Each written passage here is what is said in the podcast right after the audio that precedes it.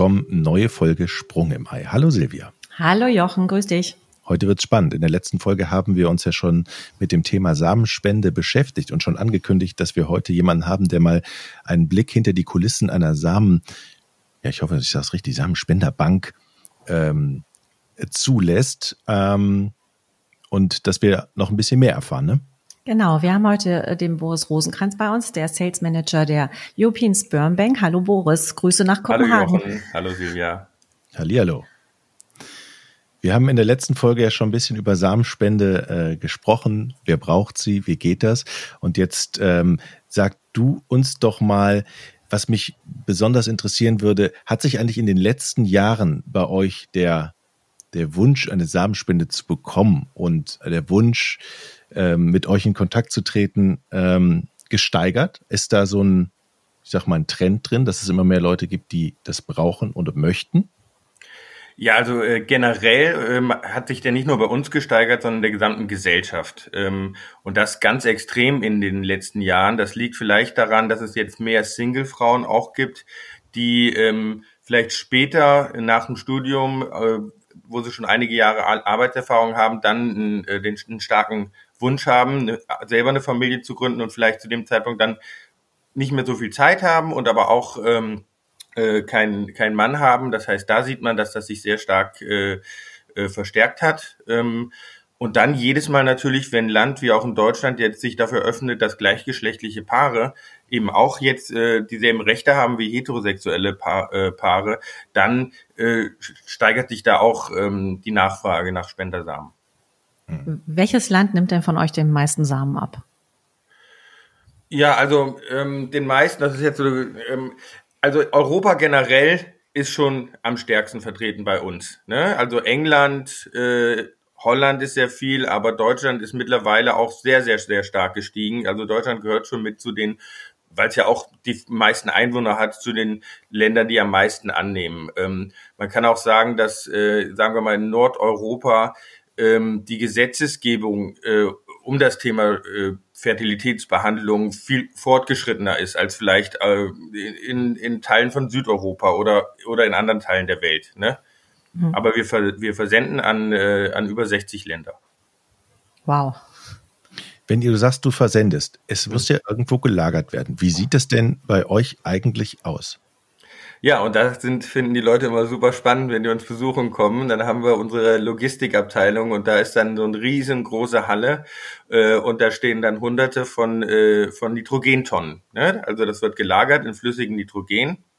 Ähm, Jetzt bei uns, wir haben einen Standort in Hamburg, äh, einen Standort in London, einen in äh, Amsterdam und dann mehrere hier in Dänemark mit dem Hauptsitz in Kopenhagen. Ähm, und das wird überall in, den verschiedenen Standorten kommen dann der Spender dahin. Dort wird das dann äh, verarbeitet, das heißt auf, aufbereitet und, äh, und gekühlt.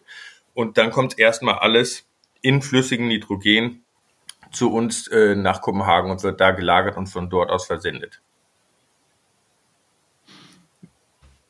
Versendet im Prinzip dann an Kliniken wie von dir, Silvia. Ne? Das heißt, du könntest dann sagen, okay, ich bestell mir da was oder sehe ich das falsch? Genau, ich nehme die fünf blonden Herren, die nehme ich alle für mich. nein, nein, das ist nicht so. Die äh, Spenderin, also die die äh, Empfängerin in dem mhm. Fall, äh, ne, meldet sich bei euch Boris und äh, ordert den Samen und sagt dann, an welche Klinik sie den haben möchte. Ah, okay. Okay. Ja, das ist dann wieder so ein bisschen unterschiedlich von Land zu Land. Ne? In äh, Deutschland ist es tatsächlich so, dass nur die Privatpersonen bestellen dürfen. Geliefert werden kann es aber nur an eine Klinik. Ne? Da gibt es das Spendersamenregistergesetz und in diesem Gesetz ist ganz klar definiert, dass äh, der Spender nur als juristischer Vater auszuschließen ist, wenn A er in einer Samenbank und die ist dann auch beschrieben, was ist, wie ist eine Samenbank zu verstehen, gespendet hat und die Behandlung in einer Klinik ist dann auch beschrieben, was eine Klinik ist, äh, ähm, äh, durchgeführt wird. Dann ist er juristisch als Vater auszuschließen. Ne? Und das ist ja auch ganz wichtig hier in diesem Fall. Das heißt, wir senden ausschließlich an Kliniken, mit denen wir Kooperationsverträge haben, wo dann natürlich alles, was Datenschutzverordnung etc. mit drinne ist. Ähm, es gibt jetzt Länder wie zum Beispiel Österreich äh, oder die Niederlande, wo auch Kliniken bestellen und dann im Zuge der Behandlung, äh, da ist beides möglich, ne? da können Kliniken bestellen und im Zuge der Behandlung das äh, dann ähm, an die Patienten weitergeben. In Deutschland können aber Kliniken nicht selber bestellen. Und das ist so ein vielleicht, ähm, ich will mich da nicht zu weit aus dem Fenster lehnen, aber ähm, das liegt wohl daran, dass man ja als Arzt in Deutschland nicht mit Medikamenten handeln soll, dass man nicht das eine Medikament vor dem anderen ne, ähm, ähm, empfiehlt. Und da ja Sperma im Zuge einer Behandlung verabreicht wird, dann wäre es dann eine Art Medikament. Ne? Es fällt zumindest darunter, dass man sagt, man darf nicht als Arzt, das, es sei denn, man hat selber eine Samenbank, dann äh, gibt man das im Zuge der Behandlung. Ja, aber daher ist es so, dass man in Deutschland eigentlich grundsätzlich keine Kliniken bestellen. Das war vielleicht früher mal ein bisschen anders, aber es hat sich eigentlich komplett so durchgesetzt, dass ich, ich, ich kenne keine Klinik, die bestellt und das äh, dann weitergibt. Das machen nur die mhm. Patienten. Na, es fällt unter das Arzneimittelherstellungsgesetz genau. und da haben wir äh, hohe Auflagen, wenn du halt auch so ein Zentrum aufmachen willst. Und ähm, das macht wenig Sinn, aber das ist halt so übergestülpt worden, weil man nicht definieren konnte, was ist denn jetzt Samen? Ist das wirklich ein Medikament? Ne? Und wie du schon sagst, man macht ja eine Behandlung mit, aber es ist jetzt nicht Medizin in dem Sinn, aber irgendwie doch. Und deswegen äh, sind die Auflagen so. Und ich finde das interessant, wenn du sagst, dass Österreich, ja, suchen die die Spender aus, weil vielleicht sagst du mal, ähm, wie, wenn eine Frau sich für euch interessiert, wie sucht die denn den Samen aus? Und dann stelle ich meine Frage nochmal zu der Klinik. Mhm. Ähm also das Erste, was die Patientin macht, ist, sie macht sich einen Account bei uns auf der Homepage. Der ist kostenlos und absolut unverbindlich und natürlich ist die Privatsphäre total geschützt. Und was in dem Account als erstes schon mal ganz wichtig ist, ist, dass man das Behandlungsland angibt. Einmal das. Ne? Mhm. Ähm, und dadurch wird dann schon selektiert, welche Spender die Patientin überhaupt sehen kann ähm, weil das natürlich darauf sich bezieht, was in dem Behandlungsland erlaubt ist. Wenn sie jetzt sagt, Behandlungsland Italien, dann sieht sie nur ähm, No-ID-Release-Spender, das heißt Spender, wo man später die Identität nie erfahren kann, weil das in Italien so gesetzt ist. In Deutschland sieht es genau umgekehrt, nur ID-Release-Spender. Ebenso sieht sie auch nur Spender, wo nicht die äh, empfohlene Anzahl von Familien in dem Land schon entstanden ist. Ja, dann würde sie den Spender nur sehen, wenn es für ein Geschwisterkind wäre. Ja. Ähm, also da ist ein ganz komplizierter Algorithmus dahinter pro Land, bevor man überhaupt ähm, ähm, sieht, welche Spender für einen in Frage kommen. Wenn man jetzt gesagt hat, so, ich äh, möchte jetzt äh, äh, in Deutschland behandelt werden und hinterlegt dann auch seine Klinik. Da konnten mich dann die nächste Selektion. Kliniken haben auch verschiedene ähm, Einstellungen. Es gibt Kliniken, die sagen, wir wollen nur Mittwochs äh, äh, versendet haben, etc. etc. Da gibt's alle möglichen Sachen. So und darauf bezogen kann man dann ähm, den Spenderkatalog einsehen. Und auf dem Spenderkatalog, dort sieht man äh, Kinder und Kleintier, äh, Klein äh, und Kleinkinder, äh, äh, also Baby- und Kleinkinder ähm, ähm, Bilder. Fotos. Äh, mhm. man hat einen 10 bis 15-minütigen Aud äh, Audiofile äh, von dem Spender, wo er mit unserer Spenderkoordination so ein bisschen darüber spricht, warum er Spender sein will, was ist ihm im Leben wichtig, was, ähm, ähm, dann gibt es noch ein, ähm, eine äh, Gesundheitsgeschichte der Familie, die geht über vier Generationen. Wenn er auch schon selber Kinder hat, dann vier Generationen. Ähm, und ja, ähm, ganz, ganz viele gesundheitliche Informationen auch. Jetzt muss ich mal die äh, Frage an die Ärztin weiterleiten, Silvia. Wenn ich das Foto sehe, kann ich denn dann sicher sein, gut, mein Kind wird dann später genauso aussehen oder so ungefähr? Oder wie, wie, also man hat ja ein Foto und dann kann, hat man eine ungefähre Vorstellung, was mal rauskommt. Aber stimmt das denn? Also geht das überhaupt? ja, man hat eine Idee davon, wie derjenige aussieht, aber wie wir ja alle wissen, äh, wachsen sich ja auch manche Merkmale aus, ne? dass jemand blond als Kind war und hinterher dunkel ist oder äh, ich weiß nicht, ob ähm, natürlich mit dem mit der Kopplung, äh, das ist eine dänische ähm, Schwärmerbank, dass alle den Wikinger vor Augen haben, den sie da haben und vergessen, dass die Spender ja dann quasi du ja in Deutschland spenden kannst. Wenn ich das richtig verstanden habe, das geht nach Kopenhagen und das ist ein deutscher Spender, der dann dahinter steckt. Ne? Also, ähm, ich glaube, es ist einfach nur eine Idee, die man haben kann, wie jemand aussah und in, in Handschrift sieht man ja auch und hört die Stimme und dann ist es, glaube ich, ein subjektives Gefühl, was da ausgelöst wird und man sagt, okay, ich würde gerade zum Beispiel auf die Stimme, äh, wäre für mich jetzt als Frau wichtig, ja, ähm, ob ich die gut finde oder nicht, ob die was bei mir bewegt und danach das aussuchen. Und da finde ich es halt interessant, dass Österreich das selber aussucht, weil dann würde ich ja als Ärztin, Ärztin äh, sagen, oh, der gefällt mir, den mag ich und das muss ja gar nicht zutreffend sein dann für die für die Patientin, die ich dann betreue, oder? Also wenn die Anfrage jetzt an mich ist, dann geht es auch ja. manchmal dort darum, dass äh, wenn man zum Beispiel in Südösterreich ist, ähm, dann ähm, kommen da viele italienische Patienten ja. Hin, ähm, weil die gerne einen offenen Spender wählen wollen. Äh, das ist dann in, in Italien nicht möglich. Ähm, und die haben ja Einfluss. Die, das heißt, es muss nicht sein, dass die Klinik alles auswählt. Es kann auch sein, dass die Patientin den Spender aussucht und die Klinik den dann für die äh, bestellt. Ah, okay. Ja? Ähm, wenn man jetzt also sagt, das ist zum Beispiel äh, in, in Südösterreich ist ein italienisches Paar, dann ähm, und suchen auch oft Kliniken, äh, zum Beispiel beim heterosexuellen Paar in Italien, da wollen die Familien sehr, sehr oft, dass die Spender dieselbe Blutgruppe haben wie der Vater. Ja?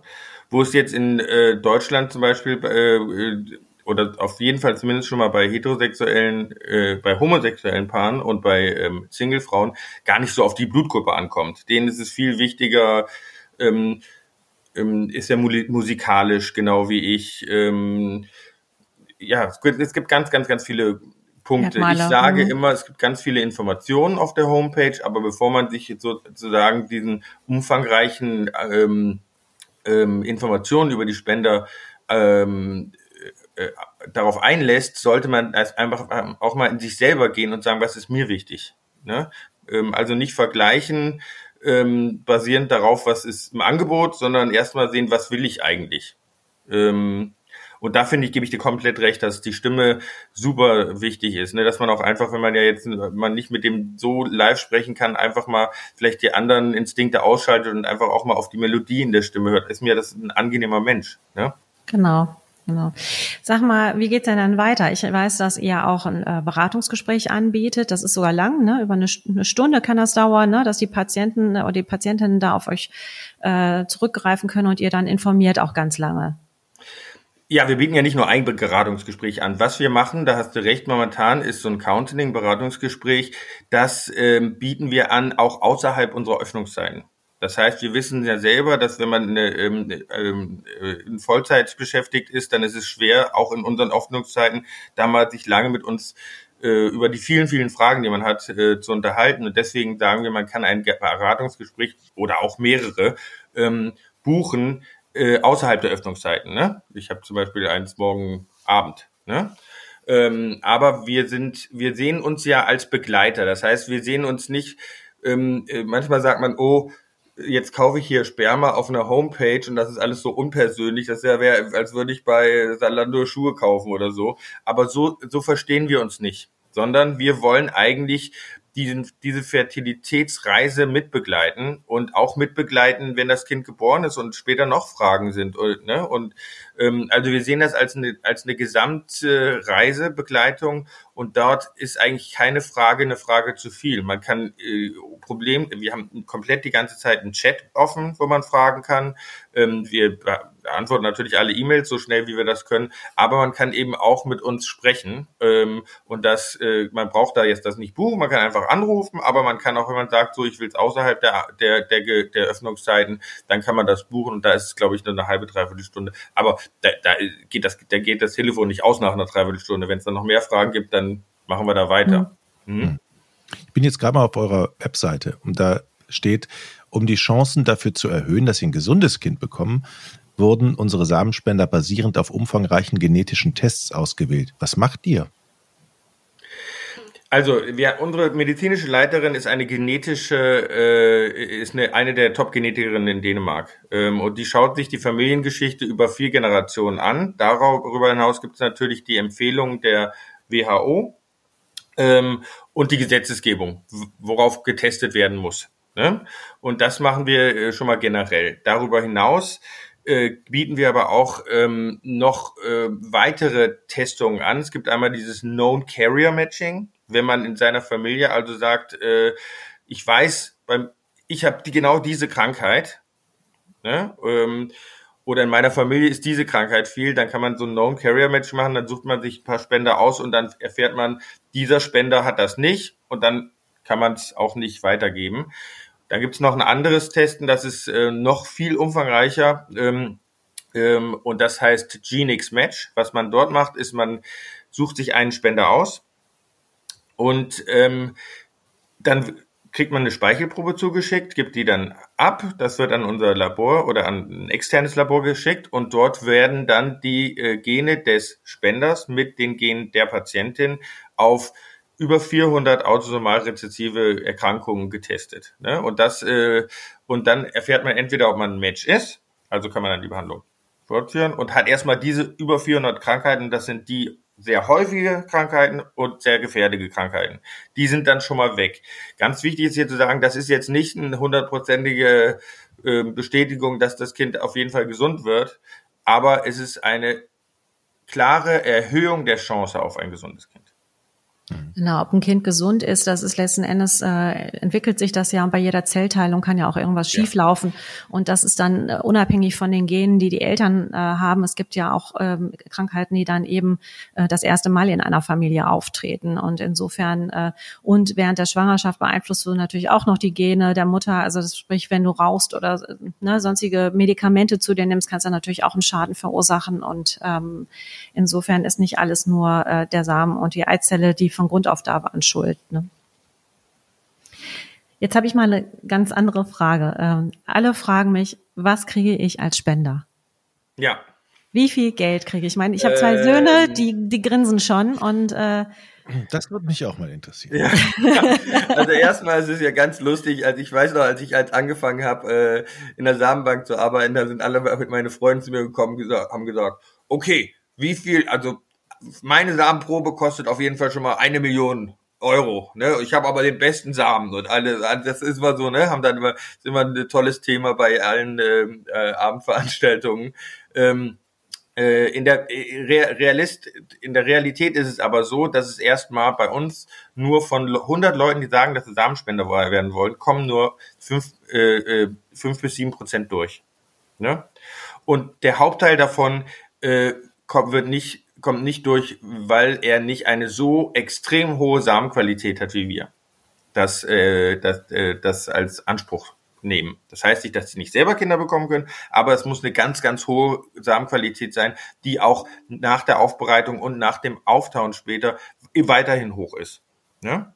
Ähm, das heißt, es kommen schon mal nur ganz, ganz wenig überhaupt in Frage, Samenspender zu werden. Und, äh, und da sind natürlich die ganzen medizinischen Untersuchungen auch dazu. Wenn man das dann durchgekommen ist, ähm, dann bekommt man pro Spende äh, circa 40 bis 45 Euro. Ich will jetzt nicht genau sagen, sind es 43, es sind zwischen 40 und 45 Euro.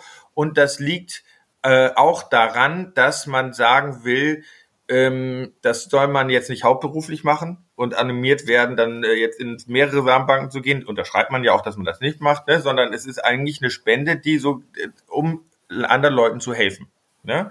Und in Deutschland gibt es da gar keine Obergrenze gesetzlich, aber in England zum Beispiel. Und deswegen, ähm, äh, deswegen können wir denen auch nur so viel geben, wie wir den Spendern geben, weil wir ja allen Spendern dasselbe geben.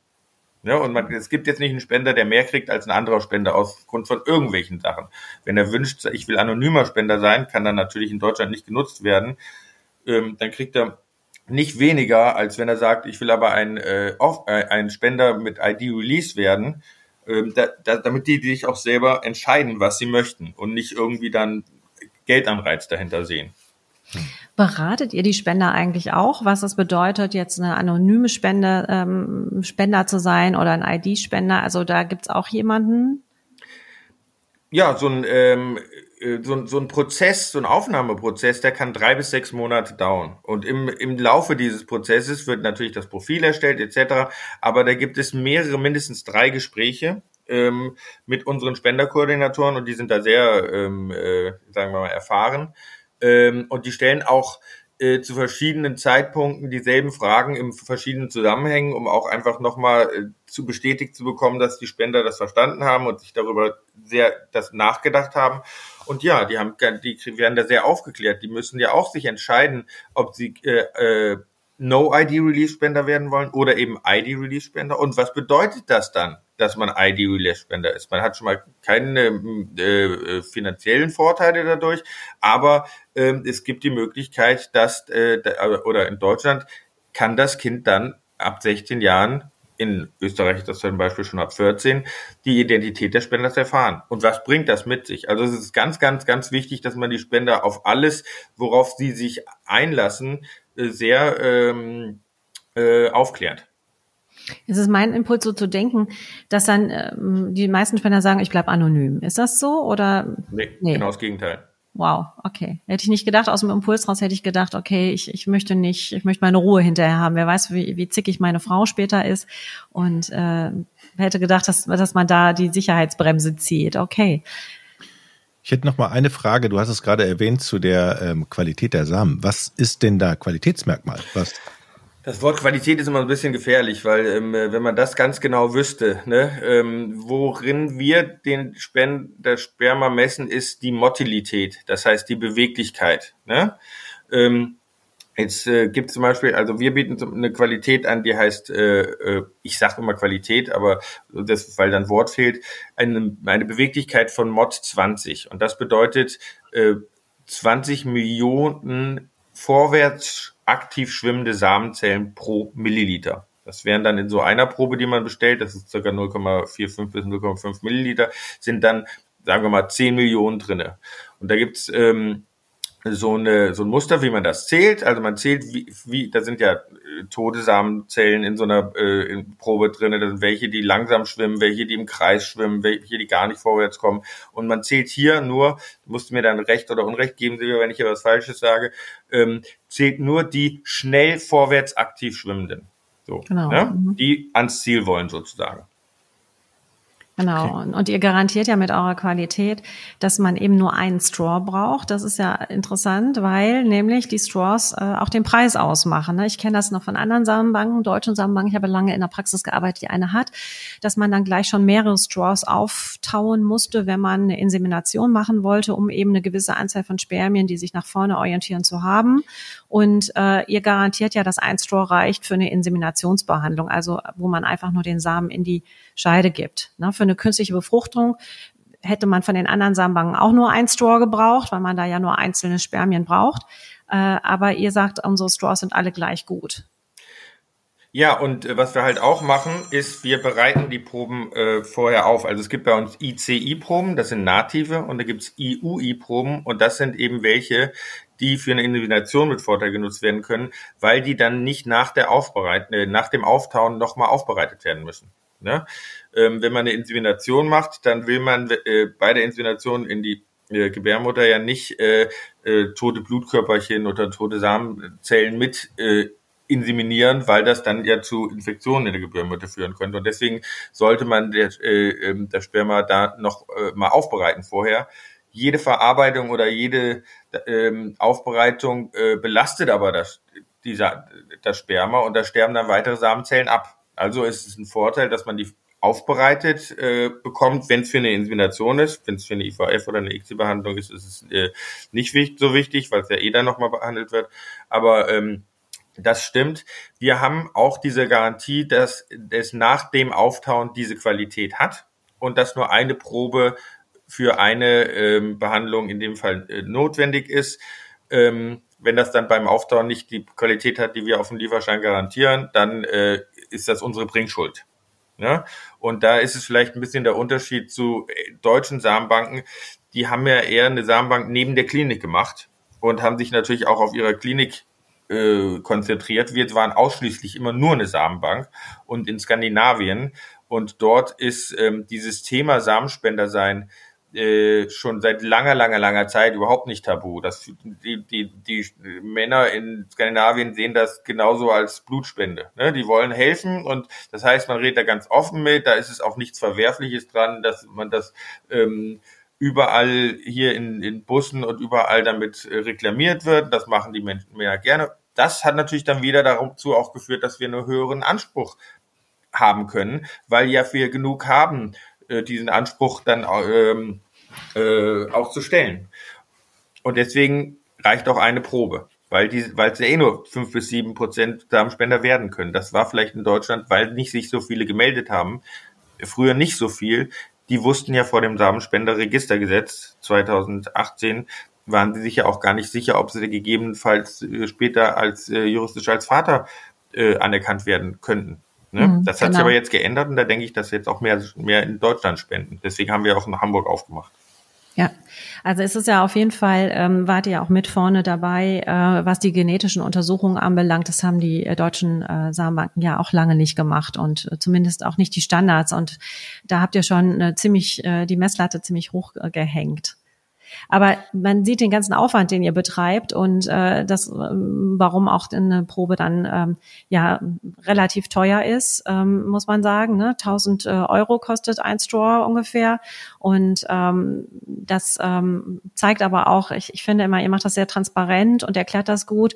Und ähm, ich hatte äh, vor einiger Zeit eine Patientin hier, die eben ähm, darauf jetzt zurückgreifen wird und ähm, die hat es vorher über eine Bechermethode und ähm, hat, hat gesagt, es wäre alles äh, zu viel viel Stress, also emotionaler Stress, auch mit sich damit auseinanderzusetzen. Und die genießt das total, dass sie jetzt da ähm, ja eine, eine persönliche Ruhe hat und sich auf die Schwangerschaft konzentrieren kann und auf das Kind und nicht noch mit dem Spender oder möglichen, ich will doch vielleicht doch Vater sein und da eine Rolle in deinem Leben haben, auseinandersetzen kann und auch weiß, dass sie eine gewisse, sie hatte auch dann natürlich Angst, ne, HIV wird ja äh, bei allen Samenbanken gecheckt, also solche ähm, übertragenen Kranken, sexuell übertragenen Krankheiten. Und äh, die war aber deutlich erleichtert und ähm, hat das auch als Plus zum Beispiel Beispiel empfunden, dass die hauptgenetischen äh, Erkrankungen schon mal durchgecheckt waren. Genau. Kann man auch übrigens alles ganz genau auf unserer Homepage nachlesen, was da getestet wird und wie das getestet wird. Und wenn man dann noch mehr Tests will, kann man das auch bekommen. Ähm, das ist ganz richtig. Ne? Deswegen, wir werden natürlich auch oft kontaktiert und gefragt, hey, ähm, mir ist das in der Klinik alles zu unpersönlich und viel zu teuer. Ähm, ich möchte es gerne nach Hause geschickt bekommen. Dann ist unsere Antwort immer, dass das nicht möglich ist, weil es natürlich einmal ist, um den Spender zu schützen. Einmal auch, um zu sehen, es muss ja gesehen werden, wer bekommt die Behandlung, weil wenn jetzt jemand sich das zu sich nach Hause nimmt und seiner Bekannten gibt und die gibt es der nächsten Bekannten, ähm, dann weiß man ja gar nicht, wie viele Familien mit demselben Spender entstehen werden, wo wir die Kliniken ähm, in den Verträgen dazu verpflichten, uns die Schwangerschaften zu melden. Das heißt, wir wissen dann, wie, ob eine Schwangerschaft entstanden ist oder nicht. Ähm, und das alles passiert bei so einer Heiminsemination nicht. Und so, ja, der Spender ist dann auch äh, juristisch gegebenenfalls als Vater anerkennbar. Was auch schön ist, ist äh, zu wissen, dass ähm, bei der äh, bei der Samenbank kann ein Wunsch, späterer Wunsch auf Kontakt immer nur und ausschließlich vom Kind ausgehen. Ja, nicht von der Mutter und auch nicht vom Samenspender. Das heißt, ein Wunsch auf Kontakt kann immer nur vom Kind ausgehen. Genau, das ist das Recht auf Herkunft. Äh, Ganz genau. Genau. Boris, Vielen, vielen Dank für den, für den Einblick. Ich habe noch eine, eine letzte Frage. Gibt es denn auch Menschen, denen ihr ähm, erklären müsst, dass es vielleicht nicht ganz so spooky ist, wie es für den einen oder anderen klingt? Also gibt es da auch Vorurteile, die sagen, guck mal da, die, die, die, die, das ist mir aber suspekt, was ihr macht? Müsst ihr euch mit sowas auch beschäftigen? Also wenn man bei uns anruft oder uns kontaktiert, dann äh, es gibt natürlich immer wie, merkwürdige Menschen, die immer so eine E-Mail schreiben und äh, äh, die gibt's in jeder Firma mit allem. Ne? Ich denke mal, dass, äh, dass wenn dann man auf uns zugeht, dann äh, gibt's da äh, keine Barriere. Das ist eher was, was vielleicht so in der Gesellschaft diskutiert wird. Ne? Also ich will zum Beispiel aus äh, äh, aus Nordeuropa, ich wüsste jetzt gar nicht, wann ich letztes Mal irgendwie jemanden hätte, der das irgendwie merkwürdig äh, finden würde. Das ist immer mehr akzeptiert in der Gesellschaft und es gibt viel, viel, viel mehr, die das in Anspruch nehmen, als man so jetzt denkt. Ne, ich glaube, jeder kennt jemanden in der Be im Bekanntenkreis, wo die Familie Hilfe braucht, um eine Familie zu äh, gründen. Und das wird immer mehr auch anerkannt. Also in, in, in Europa wüsste ich jetzt überhaupt nicht, wann ich das letzte Mal irgendwas äh, Abwürfiges dazu gehört hätte. Ja, und äh, wie du schon gesagt hast, die skandinavische Gesellschaft ist ja schon viel offener und wir versuchen da hinterherzukommen und ähm, ich merke das auch hier, dass eben äh, die verschiedensten Modelle, ähm, ob es jetzt Eizell ist, also Social Freezing ist oder ich meine, in Spanien darfst du Eizellspende machen, der Tourismus dahin ist riesig und ähm, äh, ne, Samenspende eben und ähm, ja, ganz bunte Familienkonzepte. Also da ist richtig, richtig viel in Bewegung und ich hoffe, dass die Tabuisierung und dieses Naserümpfen, na, du hast ja Spendersamen gebraucht, dass das langsam auch in Deutschland besser wird. Ja, wichtig ist, dass man offen damit umgeht und auch wenn man äh, eine Familie gründet mit Hilfe von Spendersamen, damit offen umgeht. Ne? Würde ich mir auch wünschen, ja. Genau, haben wir in der letzten Folge auch darüber gesprochen, wie geht man eigentlich damit um, wie erzählt man es dem Kind. Und äh, Boris, vielen, vielen Dank für deine Zeit. Ich ja. danke euch. Schöne danke. Grüße nach Kopenhagen. Ja. Dankeschön. Dann. Schönen Gruß Tschüss. nach Deutschland. Ja. Ciao. Ciao.